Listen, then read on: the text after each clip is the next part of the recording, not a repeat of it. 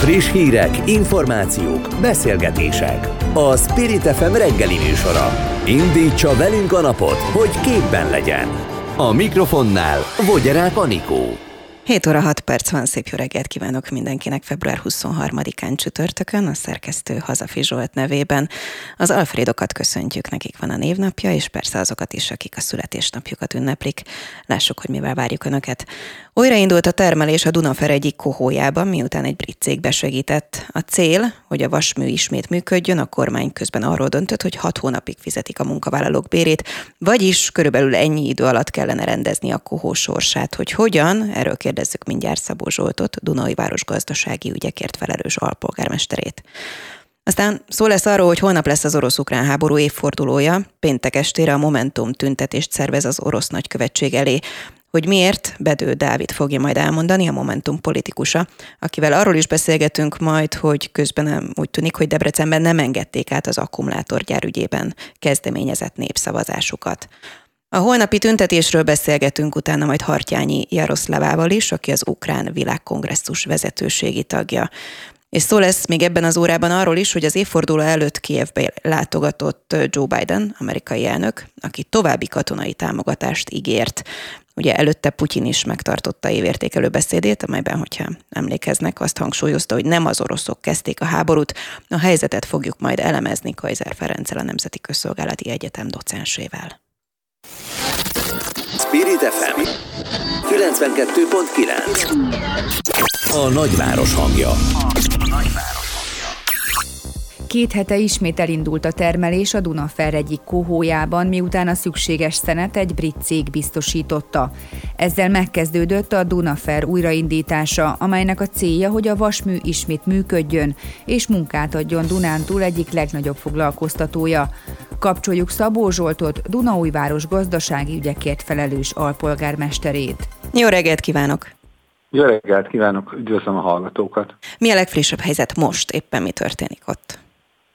Engedje meg, hogy egy kicsit távolabbra indítsam a beszélgetést, mert ahogyan önök is elmondták, újraindul az egyik kohó is. Szerintem ez a nagyon fontos mozzanat, ez nem valósulhatna meg az az elképesztő tudás és tapasztalat nélkül, ami Magyarországon csak Dunajvárosban és csak a Dunaferben dolgozóknak van meg, és az ő az ott dolgozók kitartásuknak és szakértelmüknek köszönhető az, hogy újra tud indulni a termelés, úgyhogy én minden városlakó nevében szeretném mindenkit megköszönni az ő munkájukat. Mi van most? Mi a legfrissebb helyzet? Most éppen például ma reggel mi történik Dunafernél? Abban a szerencsés helyzetben vagyok, hogy a lakásom ablakából rálátok a gyára, és minden reggel aggódva szoktam kémlelni azt, hogy mi a helyzet a gyárban, és az látszik, hogy elindult az a folyamat, hogy beindítsák az egyik kohót. Ugye kettő darab kohó van, illetve egy kokszoló, amit folyamatosan működtetni kell ahhoz, hogy ez a technológia életben tudjon maradni, és az új végső tulajdonos majd egy működőképes gyárat tudjan átvenni. Én azt hiszem, hogy ezen az úton még nagyon sok lépés áll a Dunafer előtt, és én itt azt is szeretném elmondani, hogy szerintem ez a kérdés ez nem csak a Dunai városiaknak fontos, hanem ez egy nemzetgazdasági kérdés.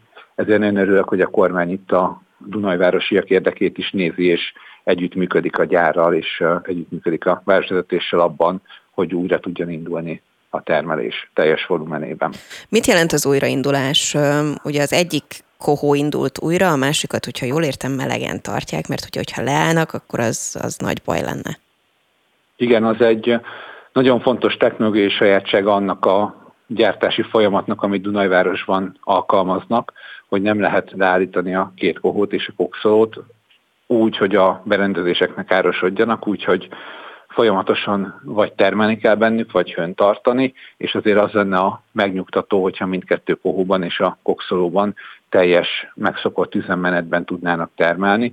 Ettől még én úgy látom, hogy messze van a gyár, de azt a Dunaferben dolgozók munkahelyének a megtartása érdekében ez lenne a kívánatos cél.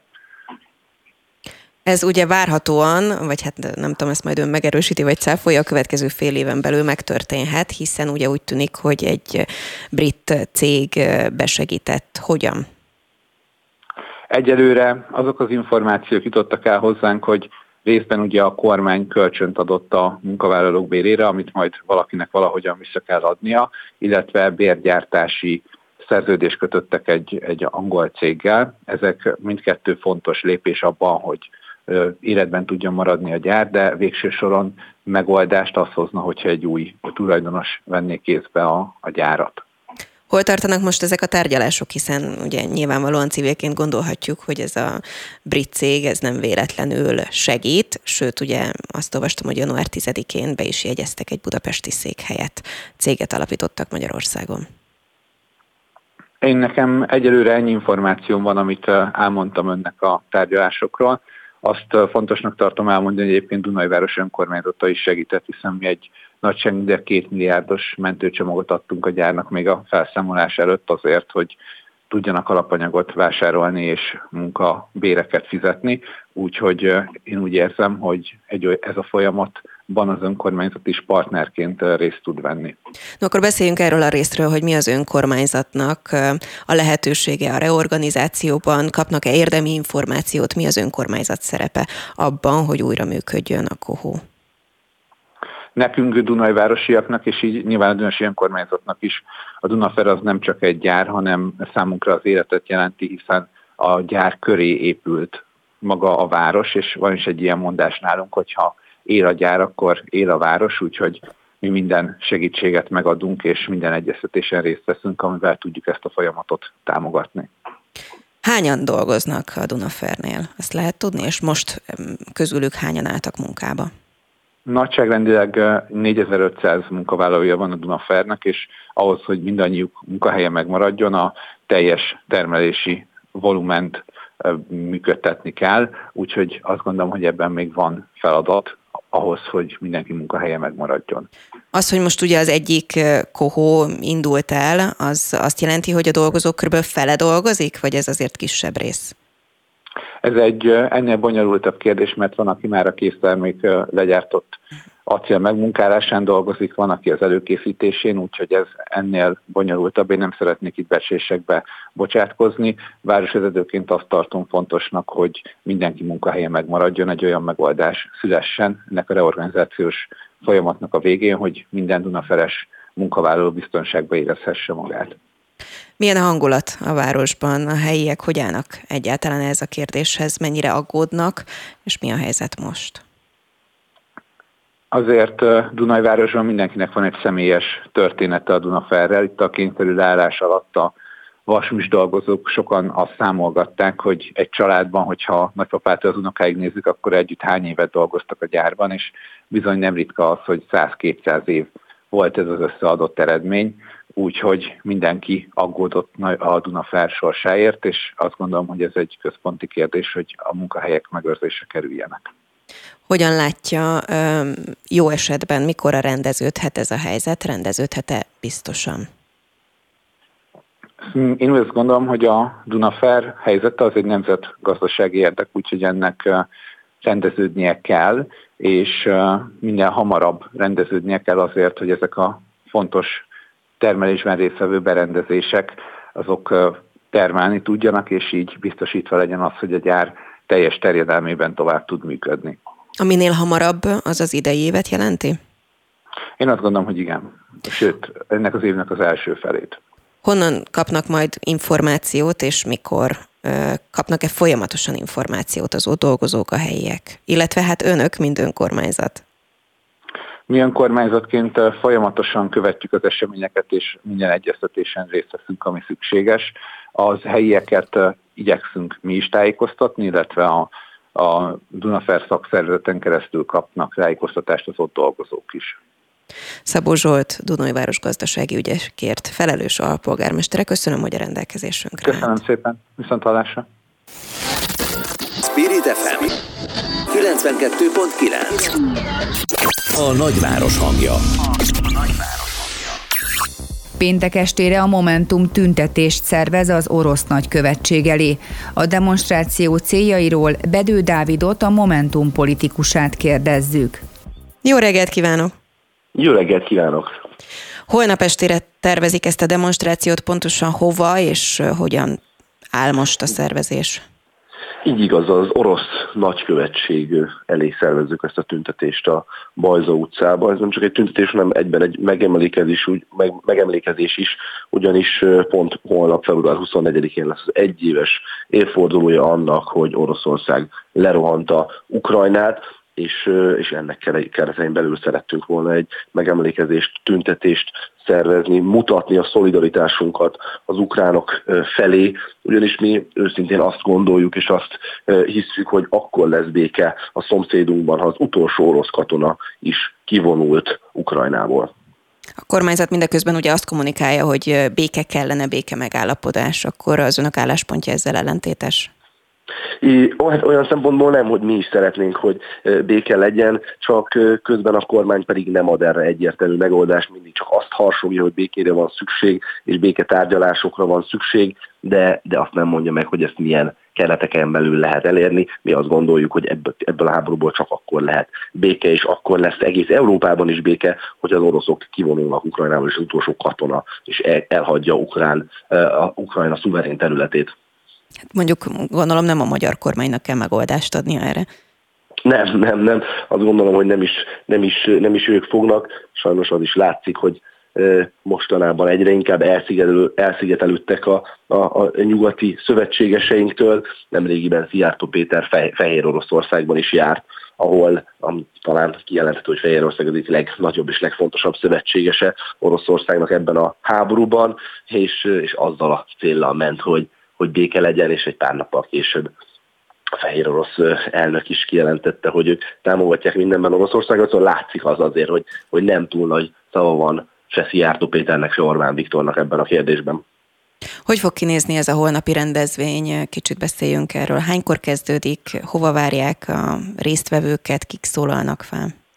Igen, ez a, ez a rendezvény 6 órakor kezdődik, ugye a Bajza utcánál az orosz nagykövetség, az orosz nagykövetség előtt, és, és ez egy megemlékezés lesz, ahol mindenki, aki jön, részvevőket kérjük, hogy, hogy hozzon mécseseket, hozzon virágokat is. Több nagyon érdekes felszólalónk is lesz, köztük Karácsony Gergely Budapest főpolgármestere, Gábor lelkész is, Cseh Katalin, Európa parlamenti képviselő, és, és Gelencsér Ferenc, a Momentum elnöke is fel fog szólalni ezen a, ezen a demonstráción. Ilyenkor sokszor felmerül a kérdés, más ügyben is egyébként, amiről majd szeretném a beszélgetésünk végén kérdezni, de hogy egy ilyen kvázi civil megemlékezés, vagy egyáltalán megemlékezésnek vagy tüntetésnek hívjuk, ezt is tegye helyre kérem, nem vete rossz fényt arra, hogy egy politikai párt felkarolja. Nem, nem gondolnám, hogy rossz fényt vetne rá, meg ez most kimondottan nem egy civil, a Momentum mozgalom szervezi ezt a ezt a demonstrációt, megemlékezést. Itt az az elsődleges fontosság, és teszem hozzá, hogy a civil szereplőkkel közösen és, és a Magyarországon lévő ukránokkal közösen szervezzük ezt a tüntetést. Itt elsősorban az a fontos, hogy kiálljunk és egyértelműen, egyértelműen megmutassuk a szomszédainknak, az ukránoknak, hogy, hogy itt rengeteg magyar van, aki az ő oldalukon áll és támogatja őket ebben a vészterhes időkben. A Momentum többször is járt Ukrajnában. Mik voltak a tapasztalatok, és készülnek el? Így igaz, jó magam is a delegáció része voltam még, még novemberben, amikor két képviselőtársammal mi voltunk az első hivatalos delegáció, aki Kievben járt. Több oldalú egyeztetéseket folytattunk az ukrán kormány képviselőivel, valamint ukrán parlamenti képviselőkkel, és ott is elsődlegesen az volt a célunk, hogy hogy vigyük a magyaroknak az üzenetet, és mutassuk azt, hogy rengeteg olyan magyar van, aki támogatja őket, és bár a kormányunk az sajnos nem túl támogató az ukrán fél, a féllel, viszont, viszont rengetegen vagyunk, akik, akik viszont igen, és, és a magyarok azok nem egyenlőek a, a magyar kormányjal. Sokkoló tapasztalatok voltak ott, mi elég sok helyen jártunk Ukrajnában, többek között Kiev környékén is, ahol voltak orosz csapatok, és elképesztő pusztítást és gyilkolást végeztek ott. Nem fogom egyhamar elfelejteni ezt az utat, az biztos. Mennyire aggódtak az ott élők most az évforduló kapcsán, hiszen sokan attól tartanak, hogy komoly dolgok történhetnek holnap? Hát ez egy, ez, egy, ez egy jó kérdés. Ugye mi még novemberben jártunk ott, hogy akkor még az évforduló nem volt annyira terítéken. Tartják bárkivel gondolom, a kapcsolatot kintről? Igen, szoktunk, szoktunk, szoktunk többekkel, többekkel beszélgetni, most kimondottan az évforduló kapcsán nem beszéltünk velük, de mi azt láttuk azért, hogy tényleg egészen elképesztő az ukránoknak, úgy általában az embereknek az alkalmaz, alkalmazkodó képessége ilyen helyzetekben, hogy többször voltunk olyan helyzetben, hogy megbeszélés kellős közepén szólaltak fel a szirénák, és, és menni kellett volna ugye óvóhelyre, de hogy már annyira hozzászoktak az ott élők, mert napi háromszor, négyszer, ötször vannak ilyen, ilyen légvédelmi viasztások, hogy, hogy, már, hogy már sokkal kevésbé foglalkoznak vele. Szóval tényleg már az a, az a szomorú helyzet, hogy már egyre inkább hozzászok, hozzászoknak a háború borzalmaihoz. Persze mi ugye Kijevben voltunk, nem a keleti fronton, ahol meg még, még rosszabb a helyzet, de azért Kijevben is látszik, hogy így folyamatosan lövik az oroszok, és, és és folyamatosan, folyamatosan veszélynek vannak kitéve az ott élők. Hogyha megengedi, beszéljünk egy másik témáról is, amiről azért napi szinten szót ejtünk, ugye az akkumulátorgyár ügye. Így. Többen, így a Momentum is indított népszavazást, ezt viszont a Debreceni Választási Bizottság most elutasította. Mi volt az indok, és mit tudnak tenni ezek után? Igen, ö, tegnap jött a hír, ugye tegnap délután egykor ülésezett a helyi választási bizottság. A Momentum egy olyan kérdést adott le, ami egy az egyben megegyezik azzal a kérdéssel, amit ugyanez a helyi választási bizottság már egyszer átengedett. Nagyjából két hónappal ezelőtt lett leadva még a, ez az előző kérdés, csak akkor senki nem vette fel az íveket, és senki nem kezdte el a gyűjtést. Ez az, amit akkor az LMP adott be? Igen, így igaz, a helyi, helyi LMP adott be, ők nem kezdték el a gyűjtést, gondolom feltételezem aggódtak azon, hogy nem tudják összegyűjteni az aláírásokat. Ugye mi ezen felbuzdulva és az ügy komolyságát látva adtuk le ugyanezt a kérdést, amit egyszer már átengedett a helyi választási bizottság.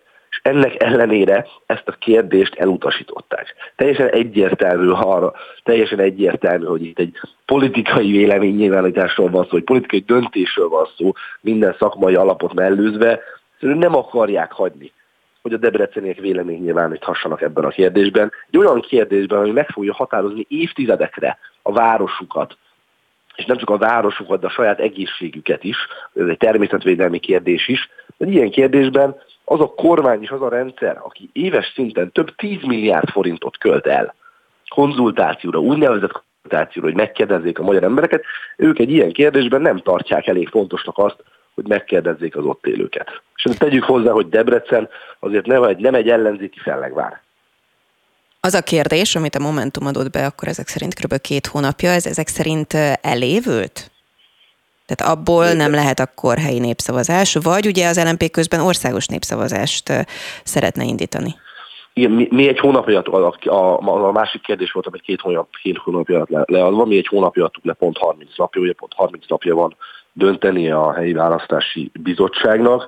Ez a kérdés, ezt mi most el fogjuk vinni bíróságra, hogy felülírják a helyi választási bizottságnak a döntését ebben a, ebben a kérdésnek, mert formailag is, meg jogilag is mindenhogy megfelelt, és mi ezt szeretnénk elvinni bíróságra. Nyilván van egy ilyen jogi út, és emellett azért tervezünk más akciókat is, demonstrációkat is Debrecenben, hogy, hogy az emberek vélemény nyilváníthassanak. De az LNP a Nemzeti Választási Bizottsághoz fordult kérdéssel, na ott meg még kevesebb esélye van annak, hogy átengedjenek bármi kérdés sajnos, mert az MVB az még inkább egy átpolitizált és, és, és politikai döntéseken alapuló szervezet, nagyon valószínű, hogy ott átengednék a kérdést. Segítsen értenünk, ugye azt tudják tenni, hogy bírósághoz fordulnak az elutasított kérdés miatt, de ezt gondolom, hogy sok-sok hónap mi ennek a menete? Hát igen, ez jó kérdés, hogy pontosan és hogyan ö, fognak dönteni majd ebben a kérdésben, de nem fogjuk ezt kivárni oly szempontból, hogy, hogy emellett azért tervezünk más, más akciókat is. Tud nekem példát mondani? Nem, most egyelőre, egyelőre még nem szeretném, nem, nem szeretném úgy mondani előni a, a, az ötleteinket, de hamarosan ezt nyilvánosságra fogjuk hozni. Ilyenkor megoldás lehet az, hogy beadnak egyébként helyi szinten egy újabb kérdést módosítva? Hát hogy az a helyzet, hogy látszik már ebből az egyetlen egy kérdésből is, hogy ha hoznak egy ilyen politikai döntést, egy olyan kérdésben, amit már egyszer átengedtek, akkor semmilyen kérdést nem fognak átengedni. Ez egyértelmű szerintem ebből a, ebből a helyzetből.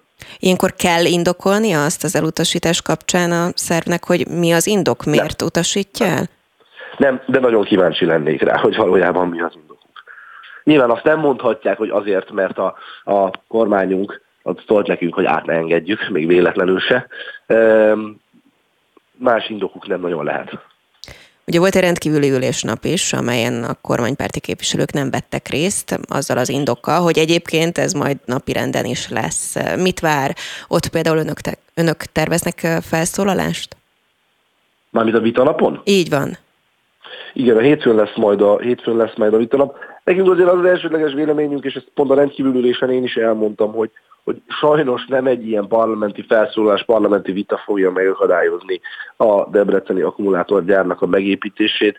Azért az látszik, hogy az elmúlt évtizedben a parlament sajnos teljesen ki lett üresítve, és, és csak egy olyan intézmény, ami, ami azt szolgálja, hogy azt mutassa, hogy ebben az országban demokrácia van, és ez leginkább most mutatkozott meg, amikor tavaly év végén a költségvetést egy kormányrendeletben fogadták el hogy ilyenre a magyar történelemben nem volt az elmúlt 70 évben példa, még Kádár János is bevitte a Magyarország gyűlés elé az éves költségvetést.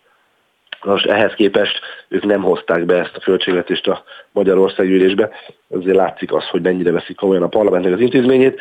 Summa summarum, nem gondolom azt, meg nem gondoljuk azt, hogy a debreceni akkumulátorgyárat a parlamentben meg lehet, meg lehet akadályozni bárhogyan is.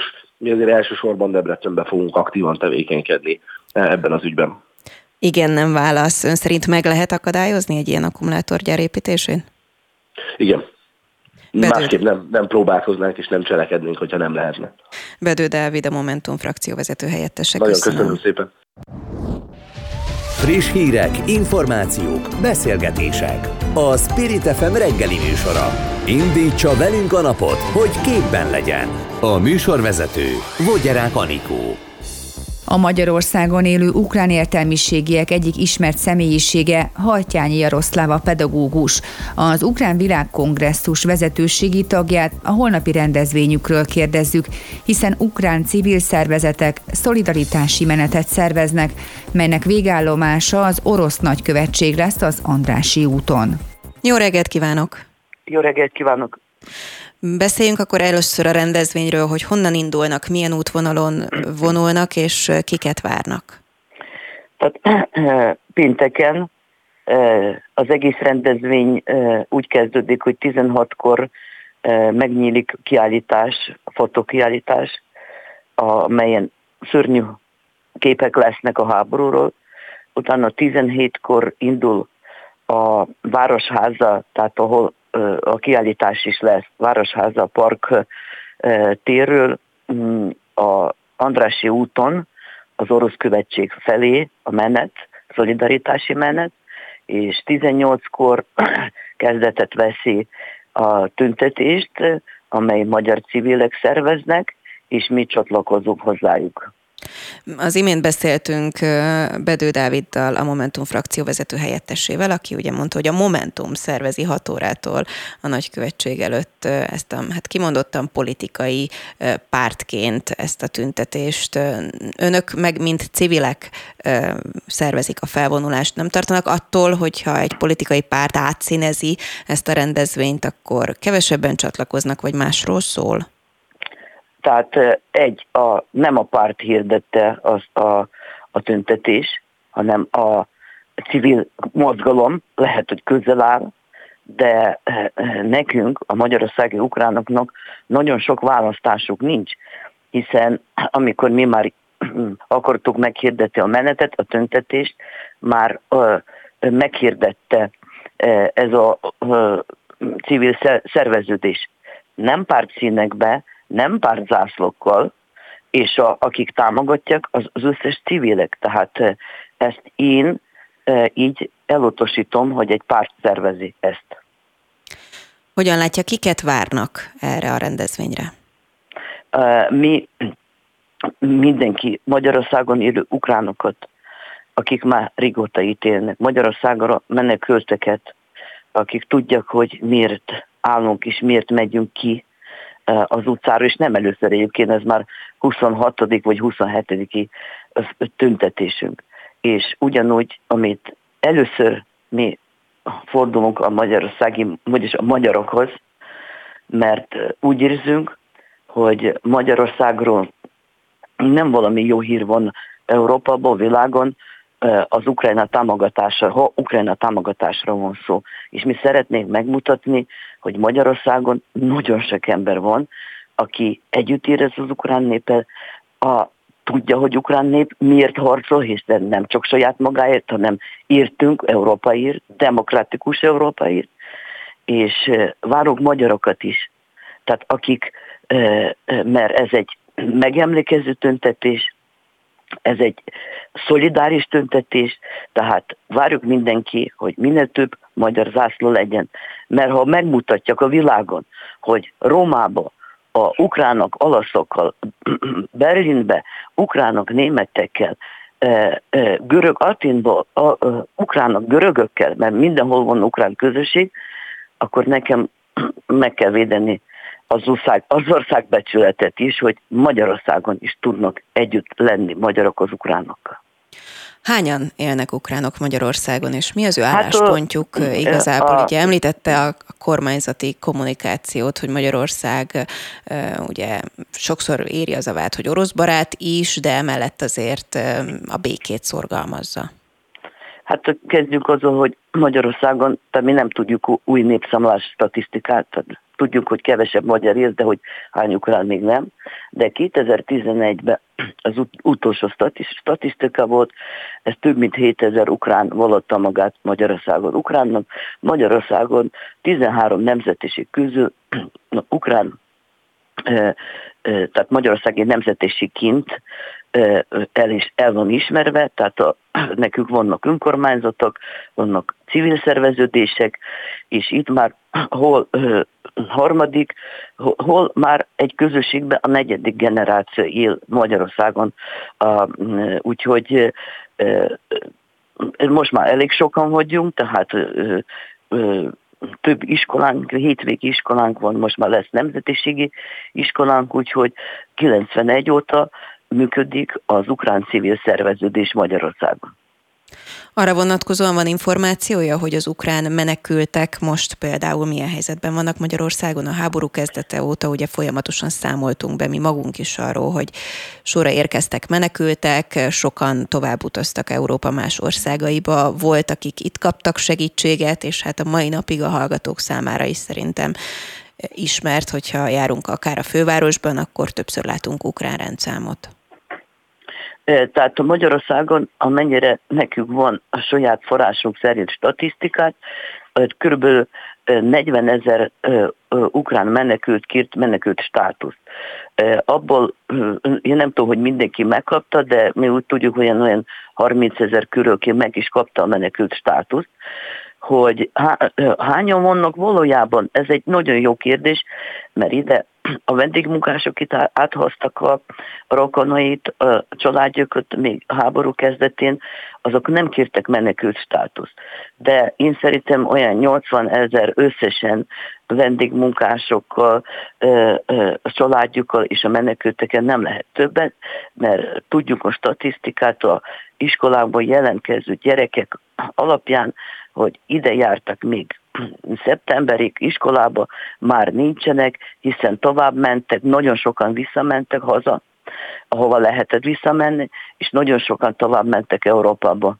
Tehát itt, itt, akik itt maradt, az azt jelenti, hogy megtaláltak a boldogulásokat, dolgoznak, tehát majdnem mindenki itt tud dolgozni, megtalálta a munkát, ugyanis gyárokban dolgoznak, ahol munkaerőhiány van és oda alkalmazzak ukránokat.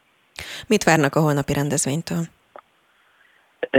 A holnapi rendezvénytől én erőteljes szolidaritást várnám.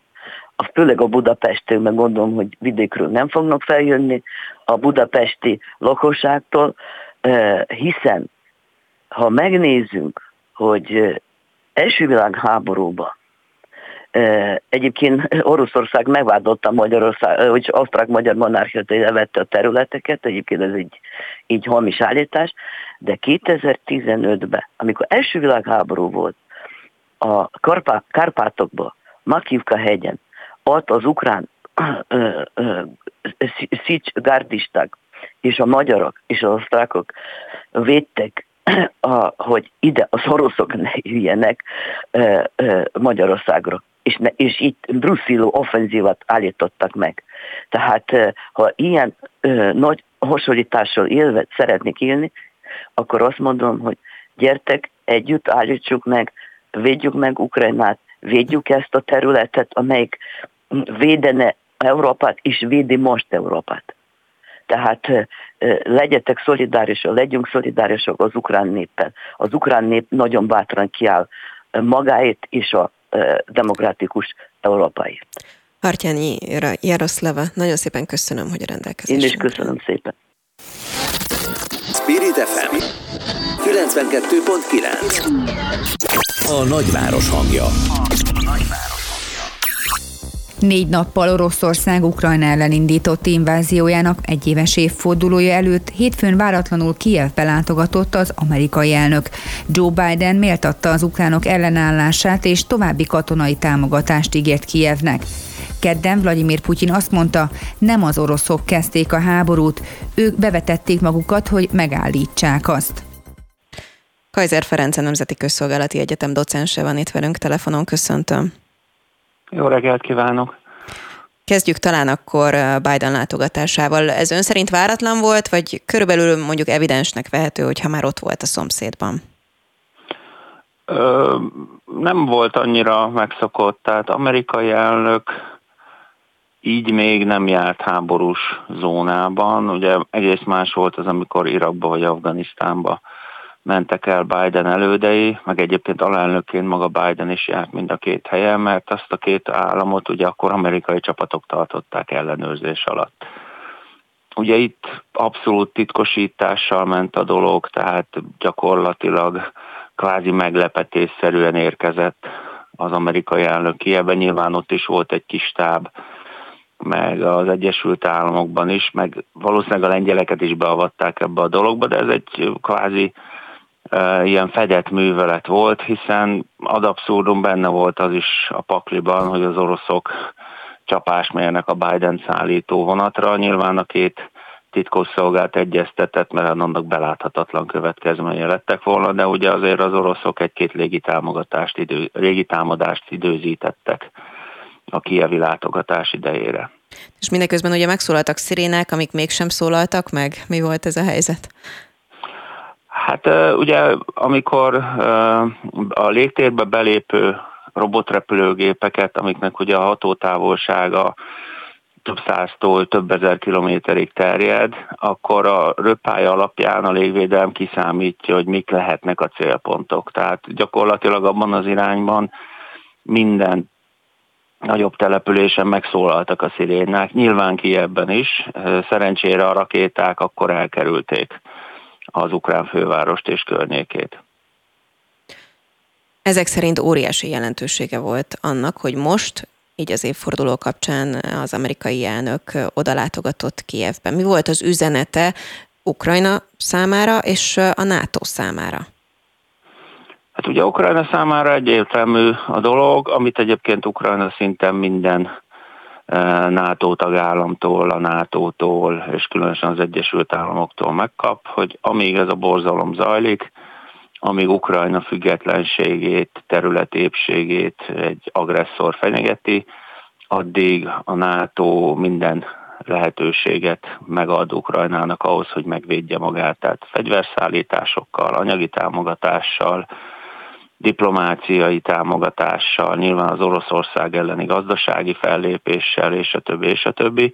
És külön az Egyesült Államok részéről volt ez egy nagyon-nagyon fontos gesztus, amit nyilván még megfejelt azzal Joe Biden, hogy direkt erre a látogatásra időzítve egy nagyjából fél milliárd dolláros, ugye magyar forintban több mint közel 200 milliárd forintos fegyvercsomagot is bejelentett, ami egyébként az eddigi segélyekhez képest eltörpül, de azért jelzi, hogy az amerikai segély, katonai segély, meg egyébként gazdasági támogatás is folyamatosan fog érkezni Ukrajna számára. Mint ahogy ugye eddig is érkezett, ön hogy látja a jelenlegi helyzetet? Nyilvánvalóan sokan azt mondják, hogy ezek nélkül Ukrajna képtelen lenne nem, hogy megnyerni a háborút, hanem tartania egyáltalán a frontvonalakat. Egy ilyen hát hiába mondjuk, hogy eltörpülő segítség, mekkora segítség Ukrajna számára jelen pillanatban? Hát ugye összesen a nyugati államok csak direkt katonai segítséget fegyverben, részben kiképzésben és összesenben kb. 50 milliárd dollár értékben adtak Ukrajnának.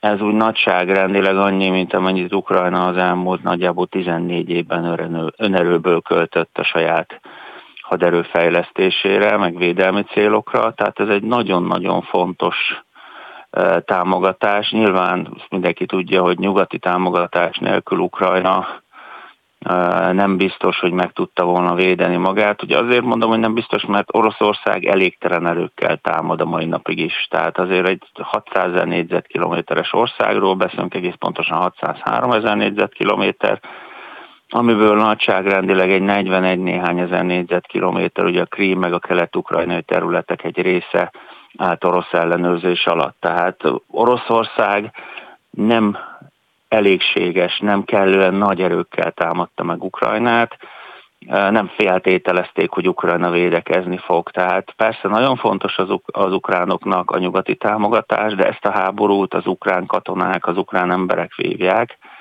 és az ő hősies helytállásuk, hazaszeretetük és önfeláldozásuk az, ami lehetővé tette azt, hogy megállítsák az orosz agressziót. Most jelen pillanatban mi a helyzet a háború kapcsán? Hát Egy nappal az évforduló előtt. a birkózás zajlik, szó szerint, tehát ugyan kicsit fagy, de azért ott is a szokásosnál a klímaváltozás miatt sokkal enyhébb az időjárás. Tehát napközben olvad, éjszaka fagy, sártenger van, a nehéz technika nem tud mozogni, tehát az oroszok gyalogsági támadásokkal próbálkoznak, ami rendre összeomlik, ugye az ukránok itt a védelmi vonalakat szömmel Kelet-Ukrajnában zajlik a harc, ugye szerették volna az oroszok az egyéves évfordulóra legalább Bakmutot bevenni, most nagyon úgy néz ki, hogy Bakmutot sem sikerül, amit már hat hónapja ostromolnak, sőt most már hét hónapja ostromolnak, tehát a középső szakaszon, a frontvonalnak a középső részén erőltetik az oroszok a támadást, de a legtöbb szakértő azt mondja, hogy ehhez nem, nem, nem mozgósítottak elegendő érő, érőerőt. Tehát soknak tűnik az a 300 ezer ember, amit az oroszok ugye legalább mozgósítottak október óta, de azt is látni, hogy Ukrajnában szinte minden hadrafogható férfi már a haderőben szolgál, hogy az ukrán haderőnek a létszámát kb. 700 ezer főre becsülik. Tehát, és ezzel szemben egy körülbelül ugyanakkora orosz haderő próbál meg támadni. Na most a modern katonai logika, meg semmilyen katonai logika alapján egy az egyben arányban nem, nem tudjuk legyőzni úgy a másik felet, hogy annak vannak korszerűbb fegyverrendszerei a nyugati szállítások miatt. Tehát ez egy elhúzódó háború, Számos elemében egyébként, és ez a legborzasztóbb benne az első világháborús anyagcsatákra, az állásharcra, a lövészárok háborúra hasonlít, és hát nyilvánvaló módon főleg a támadó oroszok szenvednek veszteséget, de arányaiban, mivel jóval kisebb lélekszámú országról beszélünk, az ukrán veszteségek is borzasztó nagyok. Arról ugye már beszéltünk, hogy Joe Biden látogatása mit üzent Ukrajnának, illetve a NATO-nak, de mit üzent Oroszországnak, illetve Putyinnak ez a látogatás, különös tekintettel arra, hogy hát ugye néhány nappal ezelőtt Putyin is megtartotta beszédét, amelyben egyértelműen a nyugatot tette felelőssé azért, ami most a szomszédunkban zajlik. Kb. ugyanezt, tehát hogy ne bízzon abban, hogy a nyugat belefárad a ukránok támogatásába, ugye, és ennek van is valóság alapja. Az amerikai társadalomról szokták azt mondani, hogy utoljára körülbelül a polgárháború idején volt ennyire végletekig megosztott az amerikai lakosság. Ugye a republikánus meg a demokrata párt szavazói hamarabb megbékélnek a mexikóiakkal, mint egymással, némi csúsztatással. Viszont az ukrajnai háború kérdésében eltekintve a republikánusoknak a szélső jobboldali szárnyától, abszolút egység van. Tehát, hogy nagyon komoly támogatás van a republikánus centrum részéről is az ukránok támogatásában, és erre támaszkodva meg nyilván az amerikai hatalmi érdekeket figyelembe véve Biden nyugodtan üzenhette azt Moszkvába, hogy mi biztos, hogy kitartunk. Tehát amerikai oldalról az a segély, az az anyagi támogatás, fegyverszállítások, amivel kvázi életben tartják Ukrajnát, az apró pénz. Azért cserébe meg pláne, hogy ezért ugye az ukránok ledarálják az orosz haderő támadó képességének nagy részét, így az Egyesült Államok legalább 8-10 évig nyugodtan koncentrálhat majd Kínára, mert Oroszországgal nem kell reális katonai fenyegetést számolni. Nyilván a NATO-nak muszáj, főleg az európai államoknak többet költeni, mert Oroszország nem lesz békésebb, de az ukrán háborúval Oroszország magát darálja le. Hát ugye Putyin elnök, hogy mit mond, ugye Hitler is mit mondott, a lengyelek támadták meg Németországot, ugye Gleivici provokációval, amikor ugye beöltöztettek lengyel egyenruhába a katonákat, azok megtámadtak egy német rádióállomást a határon, majd lelőttek egy csomó börtönből hozott foglyot lengyel egyenruhába, és ott volt a bizonyíték, hogy a lengyelek kezdték a háborút. Tehát nyilván minden fél igyekszik a saját igazát igazolni, Oroszországnak sajnos félelmetesen jó az állami propagandája, ráadásul otthon nincs is konkurencia, tehát gyakorlatilag a háború első heteiben a legkisebb ellenzéki vagy a kormányjal szemben nem baráti médiumot is megszüntették, bezárták, lecsukták az újságírókat, elzavarták őket külföldre. Tehát persze, hogy ezt mondja, nyilván nem fogja bevallani, hogy hát mi támadtunk, és elszámítottam magam, mert ugye Oroszországban a hatalmi elit nem tűri a vereséget. Tehát ha Putyin beval, Putyin nem mondhat el egy összödi beszédet abba belehalna. Sőt, valószínűleg nem csak ő halna bele, hanem a családja is. Mit vár a holnapi naptól, az évforduló napjától? Hát nagyon nehéz megmondani. Ugye az orosz támadások intenzitása valószínűleg egy kicsit fokozódni fog. De egészen egyszerűen a jelenlegi időjárási körülmények mellett, a jelenlegi terepviszonyok mellett ugye derékig ér a sár iszapos víz van mindenhol, tehát nagyon nehéz támadni. Nyilván van egy nagyon komoly politikai nyomás az orosz haderő, hogy már pedig menni kell előre, és az orosz rendszer olyan, hogy a tábornok nem mondhatja meg a politikai vezetőnek, hogy figyelj, csak halálba küldöm a katonáimat, a saját bőre védelmében a halálba fogja küldeni a katonáit. Nem lesz nagy áttörés. Egész biztos, hogy lesz egy óriási támadás a levegőből. Ugye Oroszország ciklikusan három-négy naponta, mert ennyi idő összeszedni, kicsit frissíteni a szoftvert, azokat a támadó fegyverrendszereket meg beprogramozni, amivel lövik az ukrán kritikus infrastruktúrát, biztos lesz egy nagy légitámadás. De ennyi. Tehát én nem gondolnám, hogy bárhol jelentős eredményt el tudnának élni. Az ukránok megválnak. Tehát nyilván most Ukrajnának védekeznie kell, ha megérkeznek nagyobb mennyiségben a nyugati harckocsik, ami azért még odébb van, majd akkor megindíthat egy támadás, de egyelőre oly bár tűnik, hogy messze nem annyi harckocsi érkezik be végül, amit a kezdeti lelkesedésükben az európai államok felajánlottak, és vélhetőleg jóval később, mint azt eredetileg tervezték. Kajzer Ferenc, Nemzeti Közszolgálati Egyetem docense. Köszönöm szépen, hogy a rendelkezésünkre állt. Köszönöm. Friss hírek, információk, beszélgetések. A Spirit FM reggeli műsora. Indítsa velünk a napot, hogy képben legyen. A mikrofonnál Vogyerák Anikó. 8 óra 6 perc van, jó reggelt kívánok mindenkinek, lássuk mivel folytatódik az aktuál.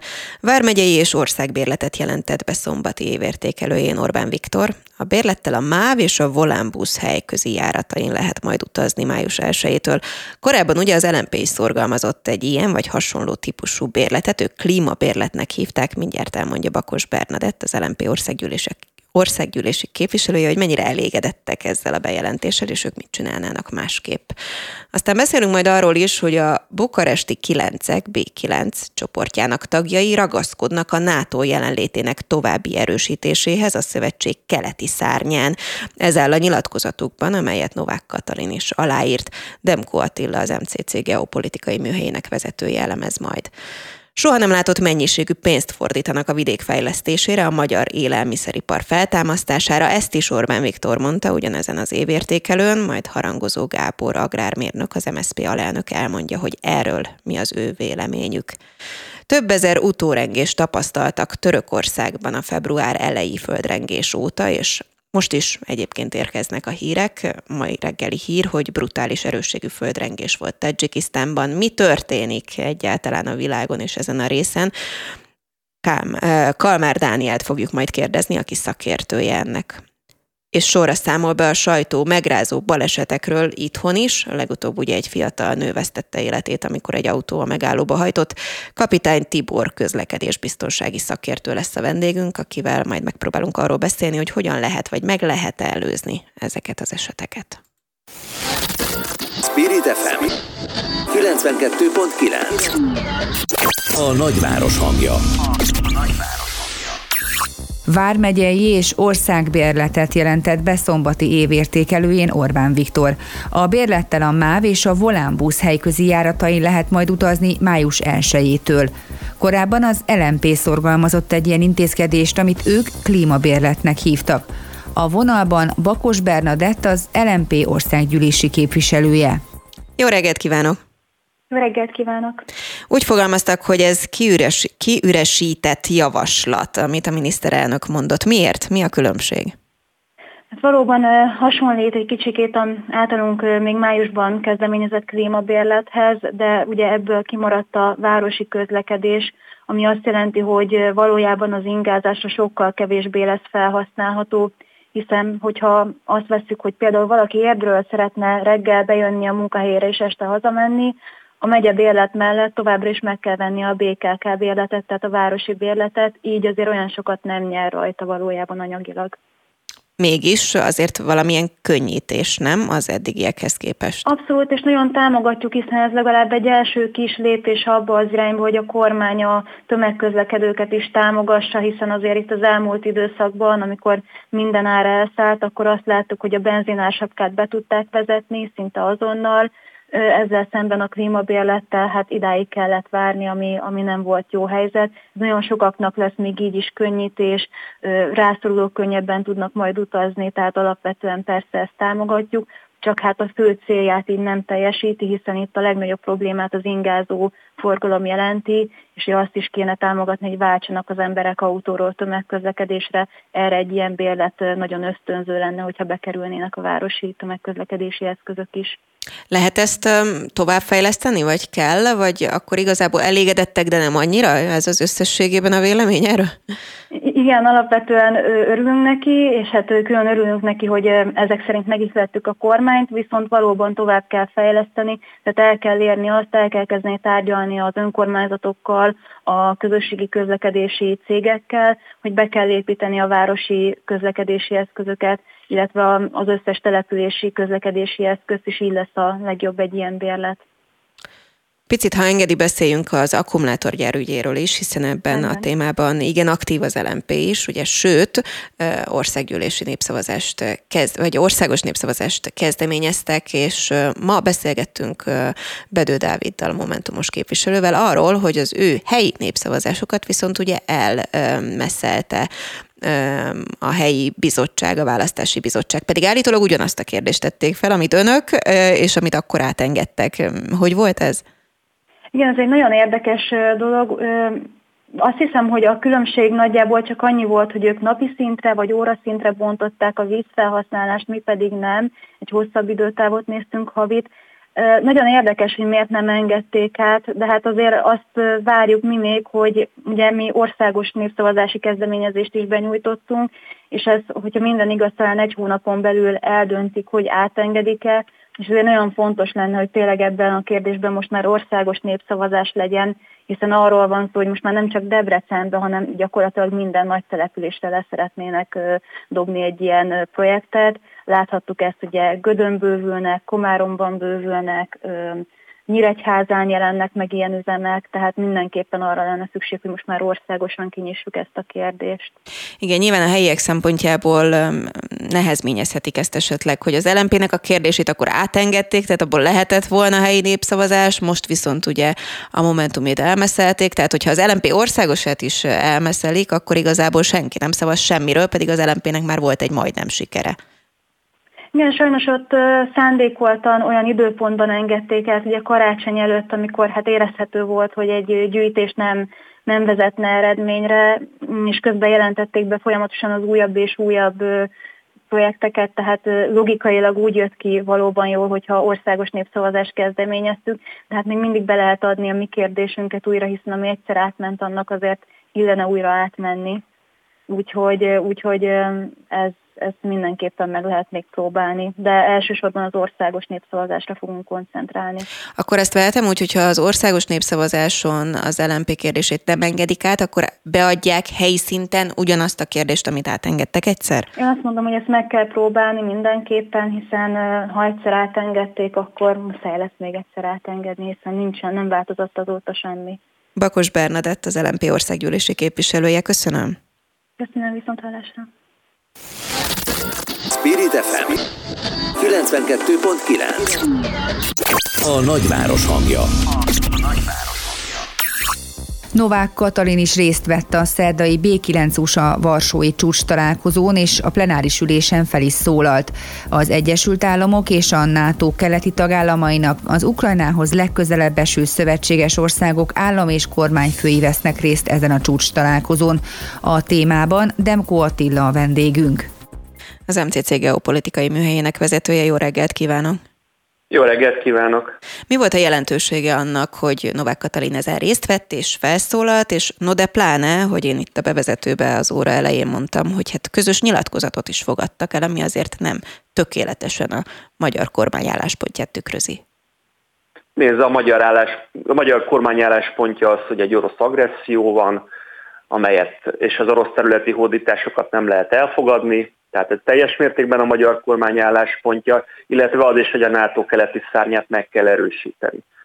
Ugye mi is egy olyan ország vagyunk, amely határos Ukrajnával, és a B9-ek többsége határos vagy Ukrajnával, vagy Oroszországgal, ezért is született ez a formátum, hogy ezek az országok együtt gondolkozzanak, tárgyaljanak a teendőkről, és Magyarország is azon országok közé tartozik, sőt, talán az egyik legkomolyabb és legnagyobb haderőfejlesztést hajtja végre az egész térségben. Tehát mindent megteszünk azért, hogy a NATO keleti szárnya erősödjön, ugye ez az egész magyar haderőfejlesztés a NATO védelmi tervezési folyamatán belül van, tehát egy gyakorlatilag egy NATO, NATO-val teljes mértékben koordinált dolog. Ezért nem mondanám azt, hogy a legfontosabb kérdésekben, akár a nyilatkozatban, akár az Oroszország politikát illetően eltérő lenne a magyar álláspont. Vannak olyan dolgok, amikben igen, például azt, hogy mikor kellene megkezdeni, vagy mennyire kéne fókuszálni inkább a diplomáciára, mint a katonai megoldására ennek a szörnyű háborúnak. Mi ez a bukaresti kilencek csoportja? 2015-ben jött létre a lengyel, illetve román kezdeményezésre, ez kilenc országot tömörít, ugye Észtországtól egészen le Bulgáriáig a úgynevezett frontállamokat, tehát amelyek orosz, illetve Ukrajnával határosak, és még van Csehország, amely egy fontos ország, amely nem határos ugye egyik, egyik keleti országgal sem, mármint úgy értem, hogy Oroszországgal vagy Ukrajnával, viszont nagyon fontos ország a térségben. És ez egy fórum, tehát ez nem egy döntéshozó testület, itt állam és kormányfői szinten védelmi miniszteri szinten vagy külügyminiszteri szinten tanácskoznak a térség országai. Ez egy konzultációs fórum, de nagyon fontos fórum annak, hogy meg elmondhassuk őszintén, hogy ki mint gondol erről a háborúról, ki mint gondol Oroszország agressziójáról. Tehát ez alapvetően 2015-ben a 2014-es krími események és dombaszi eseményekre válaszul született, tehát arra az orosz agresszióra, ami a Krímben történt. Mi volt Novák Katalin beszédének a fő mondandója? Hát egyrészt az, hogy Magyarország teljes mértékben osztja azt, hogy itt egy olyan rossz agresszió van, amit nem lehet elfogadni, e, és e, a területi hódítások nem elfogadhatóak a 21. században, de aláhúzta azt is, hogy a diplomáciának kell mindenképpen esélyt adni, ugyanis minél tovább tart ez a háború, annál nagyobb mértékben pusztul Ukrajna, illetve annál nagyobb az eszkaláció veszélye. Emellett a köztársasági elnök asszony találkozott a lengyel miniszterelnökkel is, ahol átvették a magyar-lengyel kétoldalú kapcsolatok kérdéseit, illetve a Varsói Bíborossal is. Tehát ez nem csak egy találkozó volt, több találkozó is volt ezen az úton. Novák Katalin azt is kiemelte, hogy bízik abban is, hogy Svédország és Finnország hamarosan NATO taggá válik. Ez egyfajta üzenet a kormány részére? Hát nézd, ez már napi renden van, tehát ha minden igaz, a parlament márciusban meg fogja szavazni Svédország és Finnország NATO tagságát. Tehát mindenképpen, hogy a B9-ek is támogatják ezt, tehát ez is benne volt a közös nyilatkozatban, Magyarország ezt meg fogja tenni, ugye nem Magyarországon múlik ez. Hát Magyarország az egyik, aki ezt nem tette meg, igen, eddig. Ki hát tudja nézze, ugye ez időkérdése, tehát, tehát a parlamenti, most már benne van a, a ha jól tudom, a parlamentnek az ügyrendjében, tehát ez erre márciusban sor kerül. Az igazi kérdés nem Magyarország, mert Magyarország mindig támogatta Svédországot és Finnországot. Egyetlen egy olyan mondat sem hangzott el magyar külpolitikai vezető részéről, a köztársasági elnök részéről, meg főképp nem, hogy ne támogatnánk Svédországot vagy Finnországot. Törökországnak van egy komoly vitája Svédországgal, és alapvetően Törökországon fog múlni ha Finnországot meg is szavazzák, nem biztos, hogy Svédországot megszavazzák, de erről Ankara fog dönteni. Magyarország mind a két országot meg fogja szavazni egy-két hónapon belül. Végszóra mi volt a jelentősége vagy üzenete annak, hogy Joe Biden amerikai elnök is jelen volt ezen a B9 találkozón? Mindenképpen fontos az, hogy az Egyesült Államok kifejezte eh, támogatását a térség országainak, Egyébként Magyarország is komoly katonai együttműködést folytat az Egyesült Államokkal, illetve amerikai fegyverzetet veszünk főleg a Gripenhez, illetve légelhárításunkhoz. Tehát kifejezték az amerikai, amerikai támogatást, illetve egy alkalom volt, hogy a térségvezetői találkozzanak az amerikai elnökkel. Demko Attila, az MCC geopolitikai műhelyének vezetője. Nagyon szépen köszönöm, hogy a rendelkezésünkre állt. Szép napot! Köszönöm szépen! Spirit FM 92.9 A nagyváros hangja. A nagyváros. Orbán Viktor a hétvégi évértékelőjében azt ígérte, hogy soha nem látott mennyiségű pénzt fordítanak a vidék felemelésére, a magyar élelmiszeripar feltámasztására.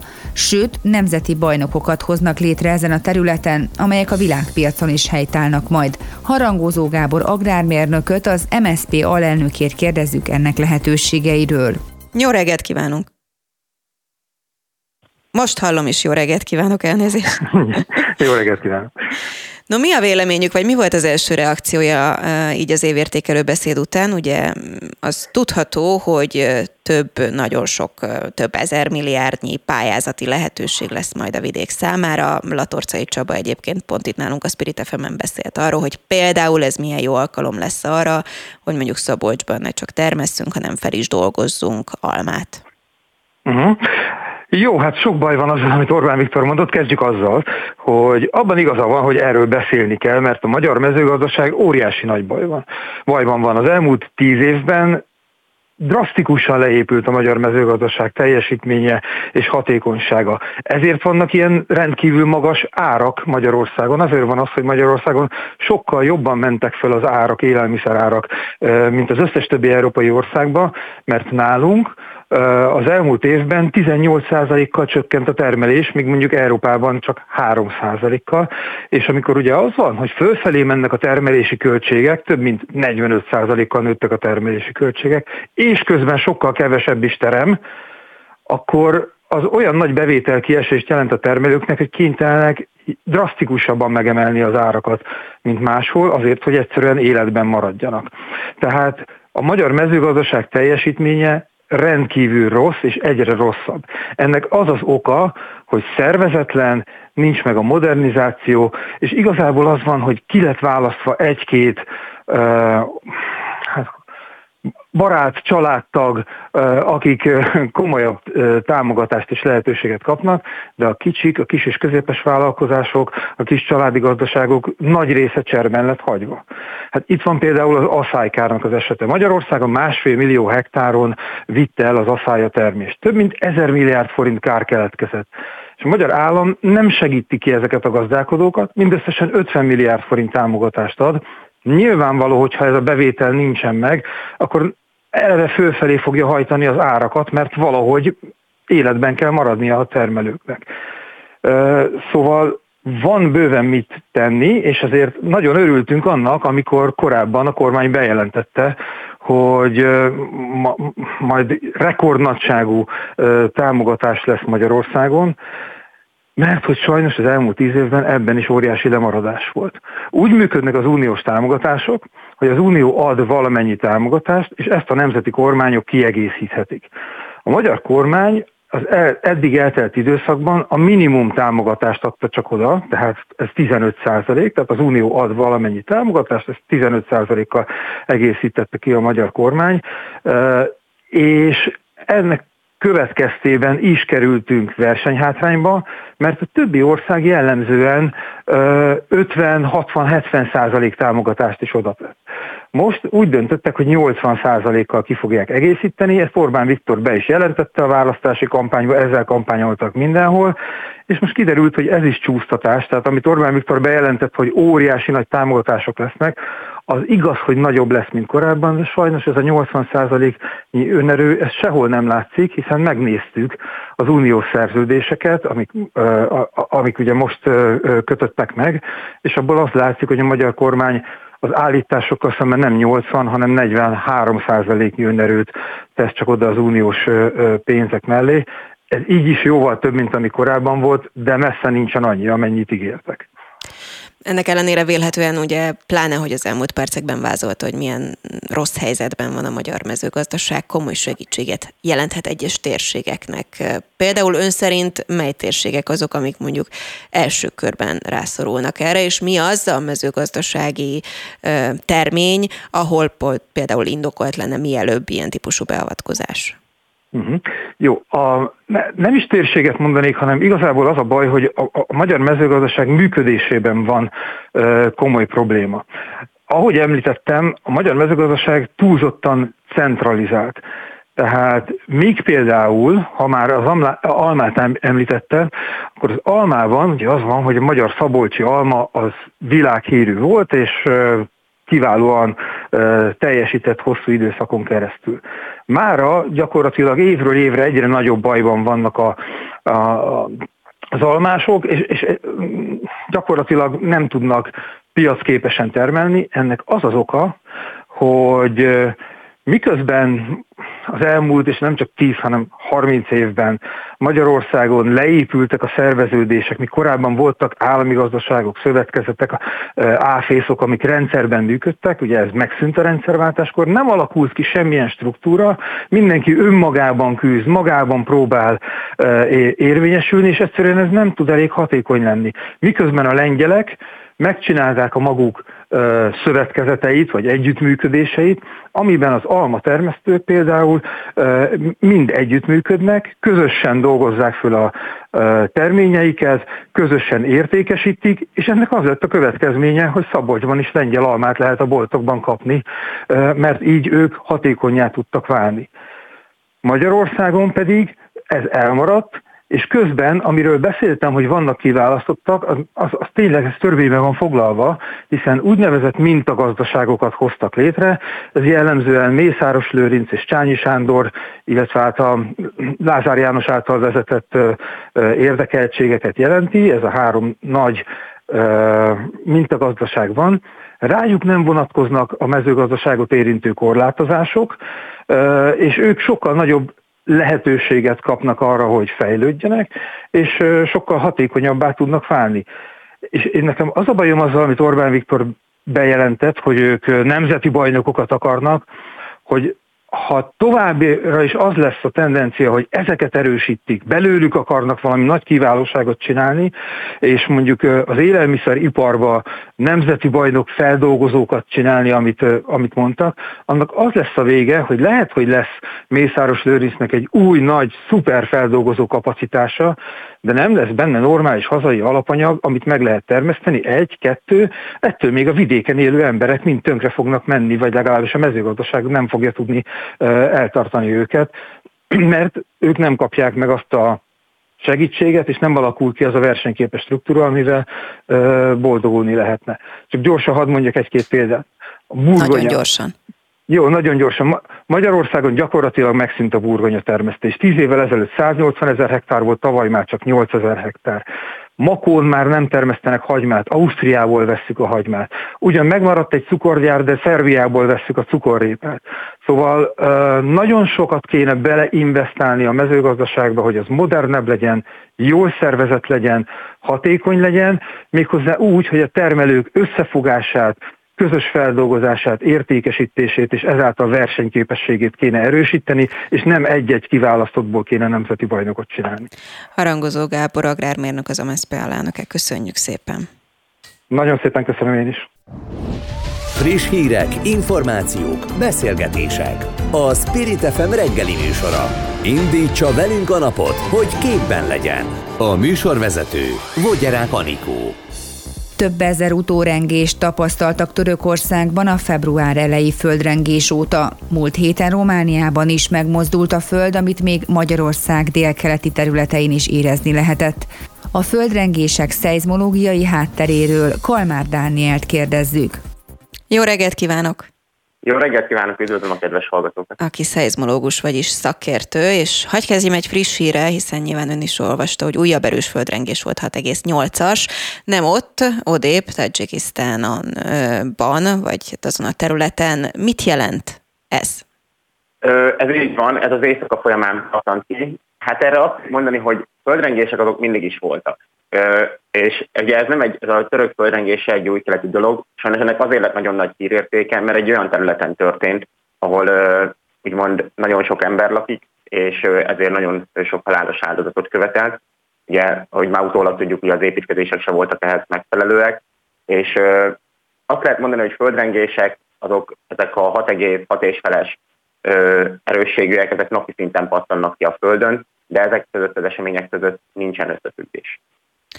Mármint, hogy, hogy nem, nem jelenti azt, hogy több lett a földrengés, hanem azt jelenti, hogy így kvázi rossz helyen történt? Ö, így van, tehát földrengés az nem lett több. A, ami több lett az, hogy a, a, a médiának a érdeklődése a földrengések iránt lett több, és ugye ezért az embereknek jobban bekerült ez a köztudatba, hogy, hogy vannak földrengések, de földrengések ugyanúgy eddig is voltak, és ö, igen, tehát ezt jelenti. Pusztán annak köszönhető, hogy ennyire pusztító volt ez a törökországi földrengés, hogy ezen a sűrűn lakott részen történt? E, ez pontosan így van. Ilyen, ilyen nagyságú földrengések nagyon sok történik például Alaszkába, vagy Csillébe, olyan régiókban, ahol ugye az, a lakosság ugye kevésbé lakottak, tehát az Andokban, ugye magában benne a hegységben, vagy az Alaszka azon területén, ugye a népsűrűség nem ekkora, és ilyen sajnos, ha akkor van ennek általában hírértéke, ha ugye a, ezek a rengések nagy ő, halálos áldozatokat követelnek, vagy óriási pusztítást tudnak végezni. Mindig azt szoktuk mondani, hogy általában nem a földrengés öli meg az embereket, nem a földrengés után okozott károk, és ugye sajnos uh, itt is ez történt Törökországban. Hol jellemzőek elsősorban földrengések, és mi miért vagyunk szerencsés helyzetben, egyáltalán abban vagyunk-e? Ö, igen, Magyarország szerencsés helyzetben van. Földrengések általában, ahogy Törökországban is történt, lemezhatárokhoz köthetőek. Ö, hozzánk ugye a legközelebbi lemezhatár ugye az, adriai ö, lemez, amikor ugye az adriai mikrolemez van, ami ahol ugye erről 2020-ban a Petrinyai földrengés ilyen múlt héten egy horvátországi földrengés is tanúskodik. Ugye Magyarország ettől a lemezhatártól azért már távolabb helyezkedik el, de esetenként fordulhatnak olyan rengések elő, amelyeket ugye Magyarországon is érzünk.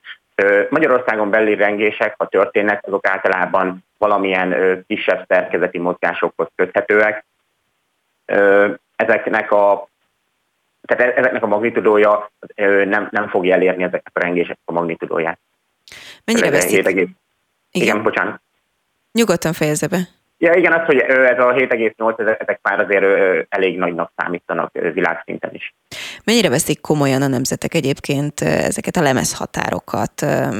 Általában elkerülték mondjuk, hogy ide építkezzenek, vagy nem tudom, hozzászoktak a helyiek, hogy néha renghet a föld, és ezért kellene ugye pont az épületeknek biztosabbnak lennie. Mi a tapasztalat? Hát, hogy mennyire veszik komolyan, ez nagyon változó. Például tudjuk mondani Japánban vagy Kaliforniában, ott erre teljesen fel vannak készülve, tehát az ottani épületek azok teljesen földrengés biztosan készülnek. Én nagyon sok sokan hallottam, vagy nagyon sok embertől hallottam már, hogy Japánban ilyen ötös földrengés az embereknek úgymond meg se kottyan, tehát megtörténik a földrengés, mindenki ugyanúgy sétál tovább az utcán, tehát ott már a lakosságnak úgymond a biztonságérzete nagyobb, Ugye ott hozzátartozik, hogy ott az edukációban a gyerekeknél már oktatják, hogy egy földrengés esetén mi a teendő, hogyan kell viselkedni, mi az a jelenség.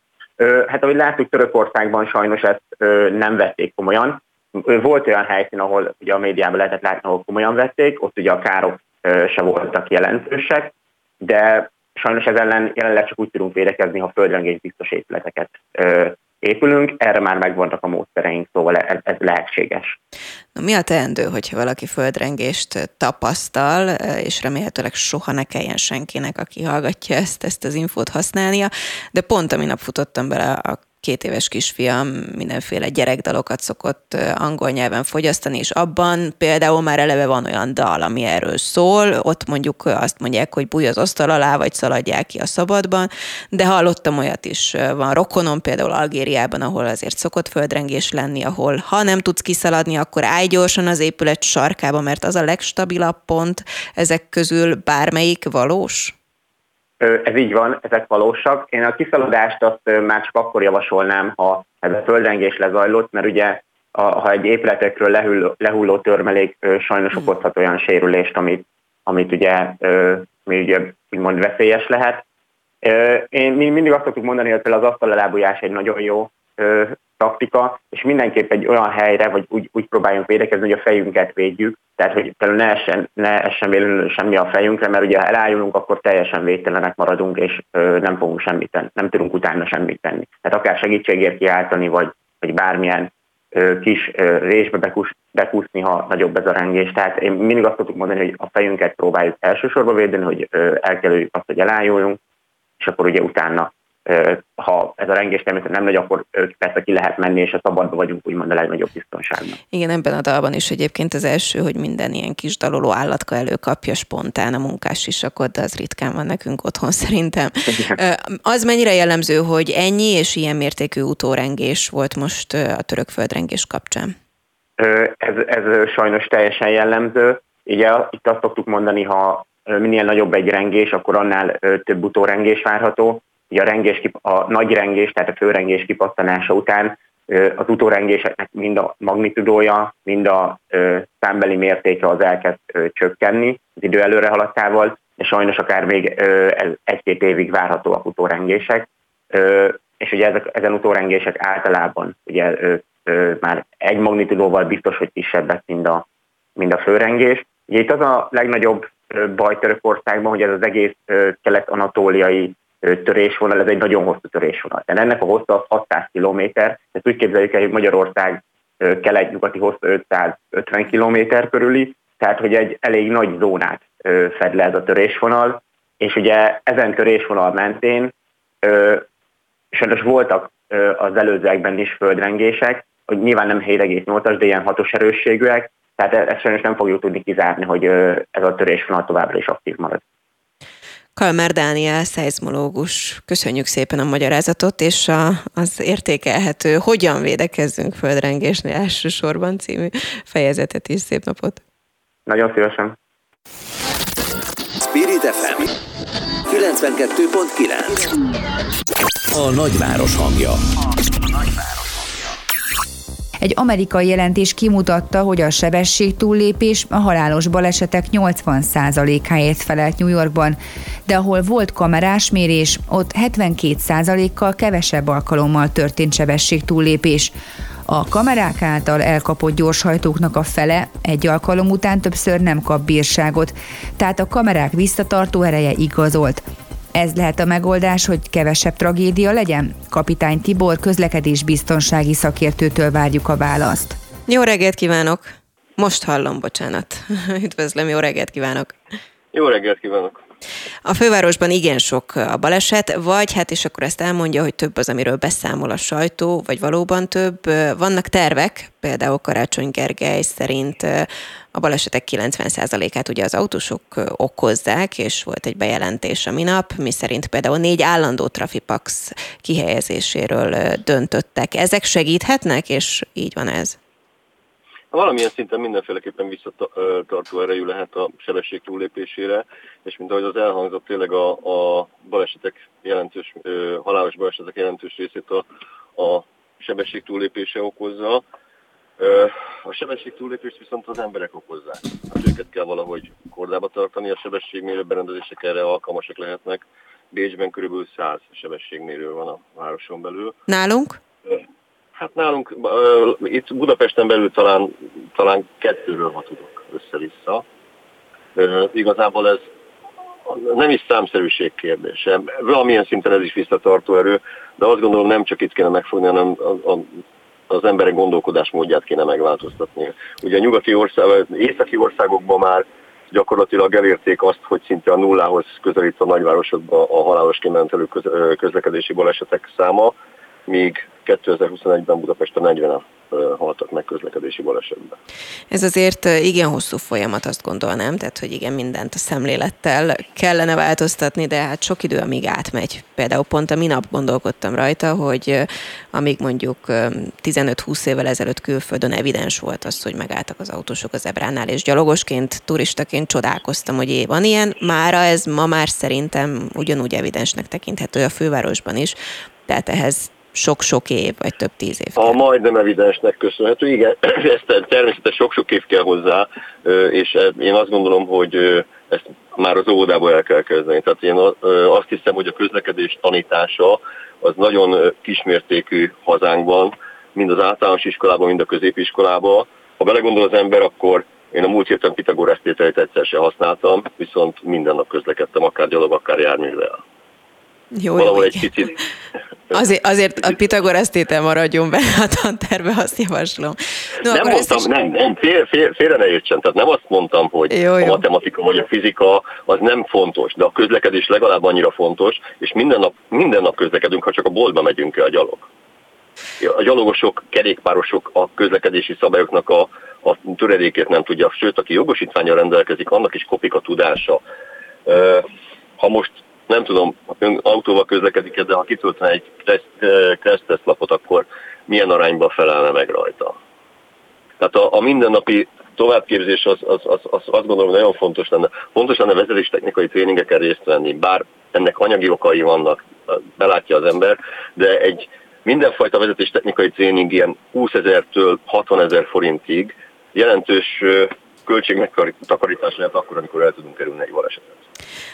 Nem oly rég itt a Spirit FM aktuál című műsorában beszélgettünk Révész Máriusszal, aki azt mondta, hogy van egy olyan javaslatuk vagy tervük, és ez vélhetően át is fog menni, kíváncsi vagyok a véleményére, hogy ha jól emlékszem, a 15 év alattiaknak kötelező lenne, vagy hát 15 év körül egy ilyen kresszvizsgát tenni, hiszen egyébként ugye az az a korhatár, amikor már ki lehet menni a közlekedésbe ö, nagyobb kerékpárral is.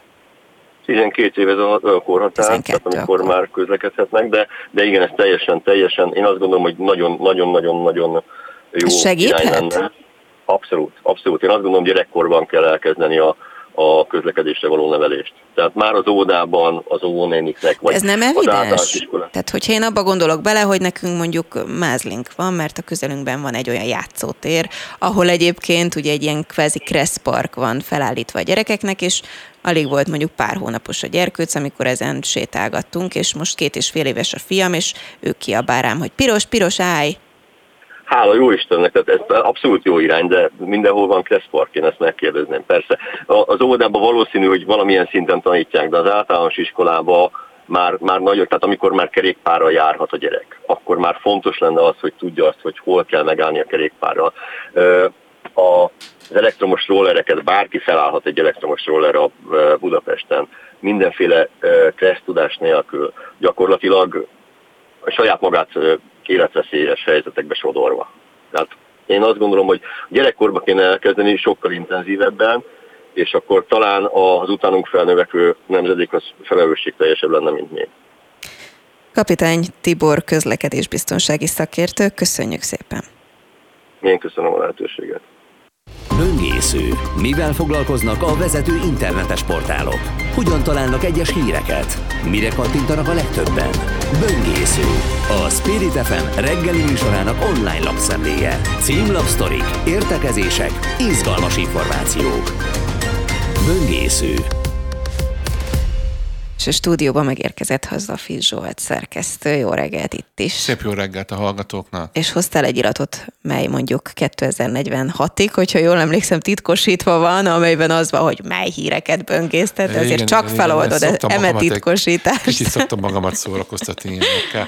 Három portálnak az oldalán találtam érdekes híreket, az atv.hu, a naphíre.hu és az Index oldalán, és mindig, mindig lenyűgöz a kollégáknak a kreativitása. A leleményesség a címadásnál? Milyen címeket adnak, hogy, hogy rávegyék a, az embereket arra helyesen a saját érdekük szempontjából kattintsanak, és én kíváncsi vagyok, hogy téged be tudnak Na melyiket húzni. kattintanám? Hát és közben három, azt üzeni három... neked Kátai Kristóf, hogy beszélj jobban a mikrofonba. Mert Jó, hangosabban beszélek. Tehát az Indexen van egy ilyen cím, hogy népszerű élelmiszert hívott vissza a nébik, mert meg mert ö, ö, üvegszilánkok lehetnek benne. Jaj, erre biztos kattintanék már most. Akkor van egy másik, a naphíre.hu, szörnyű, ami közelít, és van az atv.hu egy olyan hír, hogy bejelentést tett a MOL az orosz kőolaj kapcsán. Jó, hát nyilvánvalóan az élelmiszerre kattintanék először, hogy mi az, amit ne egyek, vagy amit ne adjak a gyermekemnek. Az egyik uh, ilyen diszkontáruházban uh, üvegszilánkok lehetnek az ecetes uborkába, egy típusú márkába, és azt neved meg, arra kérnek. Csemege? Csemege uborka, ecetes uborka, csemege uborka. Nem tudom, igen, valószínűleg különbség van szerintem a kettő közt, mert csemege uborkát szoktunk fogyasztani, ugye pláne a kis bébi méretűeket De a csemege uborka az egyben nem ecetes uborka is? Nem tudom én, van külön azt hiszem, amelyik még nem tudom, milyen fura íze van. Én látom Ö, külön. Akkor egy befőttes üvegben levő uborka, uborka valamilyen lében. Na, hát mondanám, hogy a, mi, hogy volt, mi, ami szörnyű, szörnyű ami közelít, közelít de ez biztos vagyok benne, hogy időjárása kapcsolatos, úgyhogy ezt, ezt offolom most, hanem akkor vegyük előre, hogy mi a helyzet a molnál. Azt úgy szeretném felvezetni, hogy közben az Indexen volt egy olyan cím, vagy olyan cikk, hogy benzin árstop lett Franciaországban, és Macron köztársasági elnök gyakorolt nyomást a Total Hoppá. francia cégre, hogy maximálja, hogy a benzin és a gázolaj ára mennyi lehet, az 1,99 euró. Ez árfolyamtól függően 700-800 forint, de a legszebb az egészben, ami hát mindig, mindig bírom ezt a kommunikációt, ő vezérigazgató kiírta azt, hogy egy Twitter üzenetbe, hogy hát őket mindig az ügyfeleik érdeke képviseli, és úgy érzik, hogy ebben a mostani helyzetben szolidárisnak, szolidárisnak kell lenni az ügyfeleikkel, de ugye ez az egész azért érdekes, mert ugye a Macron köztársaság elnök nyomására vezették be ezt, de ő ugye ezt az érvet mondja, hogy hát ők most szolidárisak. Én, hát cuki, hogy mondjam, vagy, hogy milyen vicces, hogyha hogy addig, ameddig nem szólt a közösségi elnök, addig, addig nem, nem kellett szolidárisnak Vagy nem érezte szolidárisnak, de most már szolidárisnak érzi magát. Tehát, hogy ez így egy remek történet, és erre rá szeretném fűzni, hogy rávezetni azt az atv.hu cím, hogy bejelentést tett a MOL az orosz kólaj kapcsán. Mit? Annyit, hogy minden ö, működik, ö, ahogy kell, zavartalanul jön az orosz kőolaja barátság kőolajvezetéken. Ugyan a számításaim szerint 11 évet tanultam oroszul, kevés szó marad meg bennem, de a drusba a barátság az igen. Tehát annyit jelent ez a cím, hogy minden rendben van. Szuper, és milyen front van, akkor lőjük le a poént, annál is inkább, ja, hogy zsuposági hírszerkesztünk, mert szegényként itt reggel fél hatkor mondta, hogy valami biztos van, mert őrületesen fáj a feje, sokan lehetnek így. Hát a naphíre.hu annyit ír, hogy szörnyű, ami közelít, kettős pont, kegyetlenül lecsap ma az időjárás.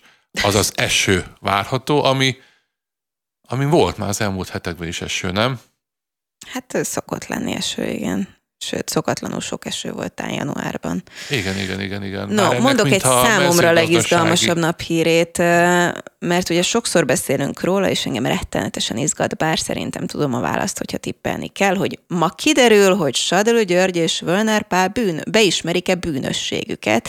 Ezt a címet adta a Telex ennek a hírnek, és ugye az előkészítő ülésnek a harmadik napja van, ahol most ugye a bíróság meghallgatja a Magyar Bíróság végrehajtói karának még mindig elnökét, ugye, amiről szintén szoktunk beszélgetni, hogy ez milyen fura Sadó Györgyöt, és a Fideszes ex-államtitkárt Völnel Párt, és hát röviden kérdezik majd arról a vádlottakat, hogy bűnösnek vallják-e magukat, vagy sem. Te mit tippesz? Hát ugye ó, még van ebbe a perbe hét másik végrehajtó, abból hat elismerte azt, hogy ők bűnösek, tehát én el tudom képzelni, hogy Biztos vagyok benne, hogy nem. azt fogja mondani, hogy, hogy valamilyen szinten bűnös. Azok után, mert... amilyen hanganyagok kikerültek, amilyen stílusban folytak, elsősorban az ő részéről ezek a beszélgetések egyébként, te el tudod képzelni, hogy ő azt mondja, hogy bűnös? Én el tudom képzelni, mert ugye az azért az éveket jelenthet mínuszba, tehát hogy kevesebbet. Ha bűnösnek találja a bíróság, akkor kevesebbet kaphat, és az van, hogy az a bírónő, aki ezt az ügyet viszi, nagyon-nagyon híres bíró az ügyvédi körökben, tehát tudják, hogy ez egy nagyon kemény, nagyon szigorú, nagyon következetes bírónő, tehát annyira nem lehet variálni nála, és szerintem ilyenkor már az egyéni stratégiák, védői stratégiák azok, amelyek játszanak, tehát szerintem ő felmérte azt, ráadásul gondolom, hogy megbízott egy jó ügyvédet, volt rá pénze, vagy hát maradt rá pénze, vagy lesz rá pénze, vagy hogy mondjam, Gondolod? hogy, hogy én, én inkább azt mondanám, hogy ő valamit, valamit el fog ismerni. A, a... De ilyenkor nem ez van, hogy az összes vád pont, tehát nem az hogy kicsit vagyok bűnös, tehát vagy azt mondom, hogy bűnös vagyok, vagy nem vagyok bűnös. Azért amennyire én egy időben voltam bűnügyi újságíró, ami egy nagyon-nagyon Na, szórakoztató, bizonyos szempontból nagyon szórakoztató és nagyon tanulságos időszak volt. Több bírói, bírósági tárgyalást volt szerencsém végigülni. Előfordul, hogy ilyenkor, ilyenkor hát ilyen részletekben azért eltérő módon, de elfogadja a vádat.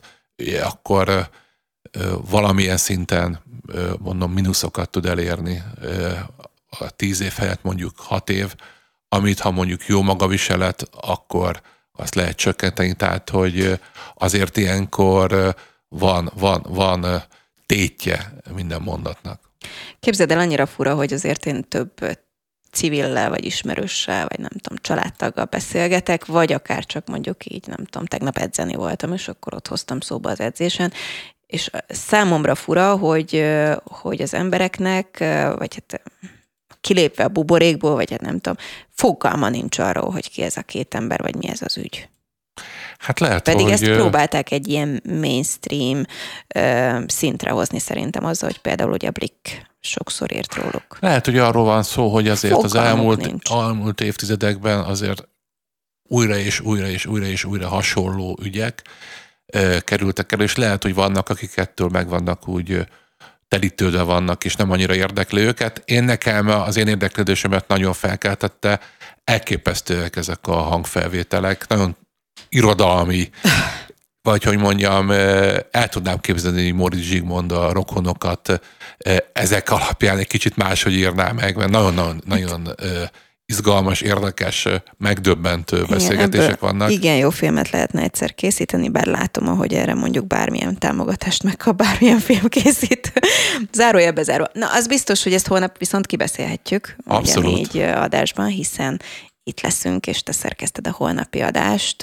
Ráadásul holnap ugye egész nap a háború témájával foglalkozunk, majd itt a Spirit fm mindenféle élő külön kiadásokkal, reggeltől estig, de az aktuálnak azért meghagyjuk azt a részét is, hogy friss, fontos információkról beszélgessünk a háborún kívül is. Úgyhogy köszönöm szépen neked, és Kátai Kristóf kollégámnak a mai napot, önöknek szép napot, és holnap is tartsanak velünk.